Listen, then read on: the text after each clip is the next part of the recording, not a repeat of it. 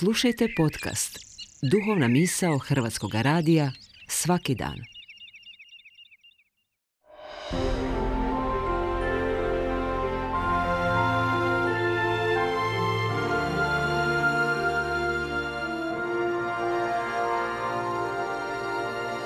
Duhovna misao.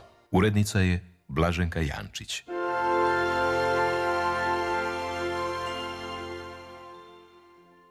Govori Anto Gavrić Dominikanac. Što je istina? To sudbonosno pitanje ljudi su si postavljali i prije i poslije Pilata. Kad se na čovjeka sruče mračne, zakulisne sile, kad je primoran promatati ili doživljavati kako u životu nerijetko pobjeđuje gruba neistina, namjerna laž i hotimično namjerno obmanjivanje, onda mu i grudi kidaju pitanja poput očajničkih krikova, ima li uopće istine, gdje je istina na ovome svijetu, nije li sve samo crna laž, lukavo pretvaranje i bezobzirno varanje? Bije kod nekih istina česti je razlog povlačenja u šutnju. Dominikanac, Sveti Tom Akvinski, je još prije osam stoljeća s razlogom u svome poznatome dijelu Suma teologije postavio pitanje može li netko mrziti istinu i odgovorio potvrdno na to pitanje. I Sveti Pavao Apostol je postavio pitanje Galaćanima postadoh li vam neprijateljem propovjedajući vam istinu. Mnogi su stradali zbog propovijedanja i svjedočenja istine.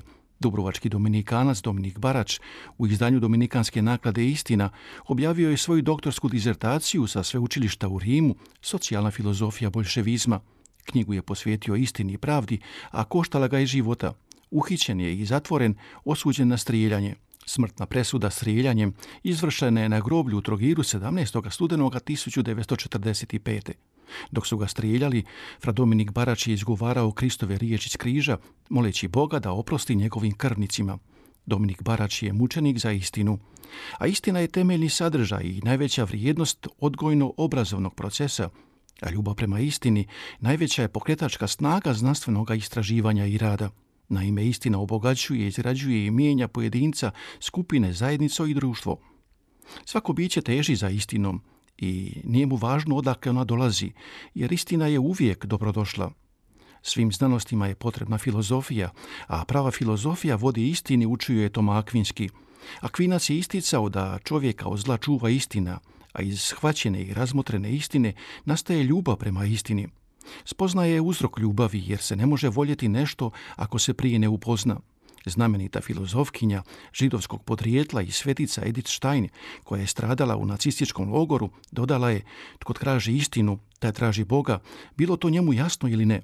Baš kao što je sveti Augustin isticao kako onaj tko ljubi istinu, filozof, postaje ljubitelj Božji. Filozofija je ljubav prema mudrosti, ljubav koja je djelatna, ona neumorno traži ono što voli i to čuva. Filozofija je dakle traganje za istinom, vođeno razumom, tim najvećim Božim darom.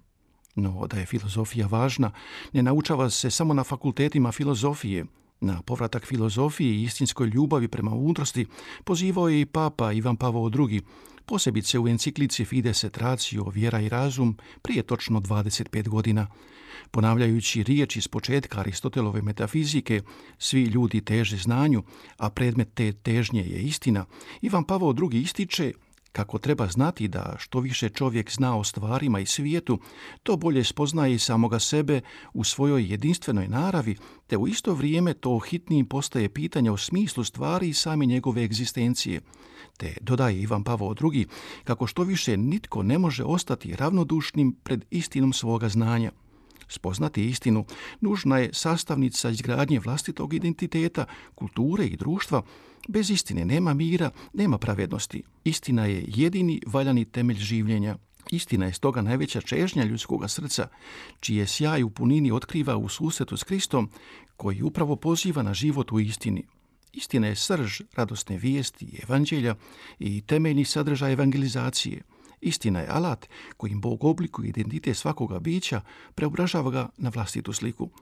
Stoga je jedna od temeljnih zadaća crkve na krilima vjere i razuma, filozofije i teologije aktivno i zauzeto sudjelovati u procesima odgoja i obrazovanja, kreiranja socijalnih i obrazovnih politika, a povrh svega u procesima stjecanja novih znanja kako bi čovjeku koji je put crkve osigurala put do istine, kako bi istinu mogla prenijeti i čuvati, crkva svoju zadaću nikada neće i ne smije napustiti.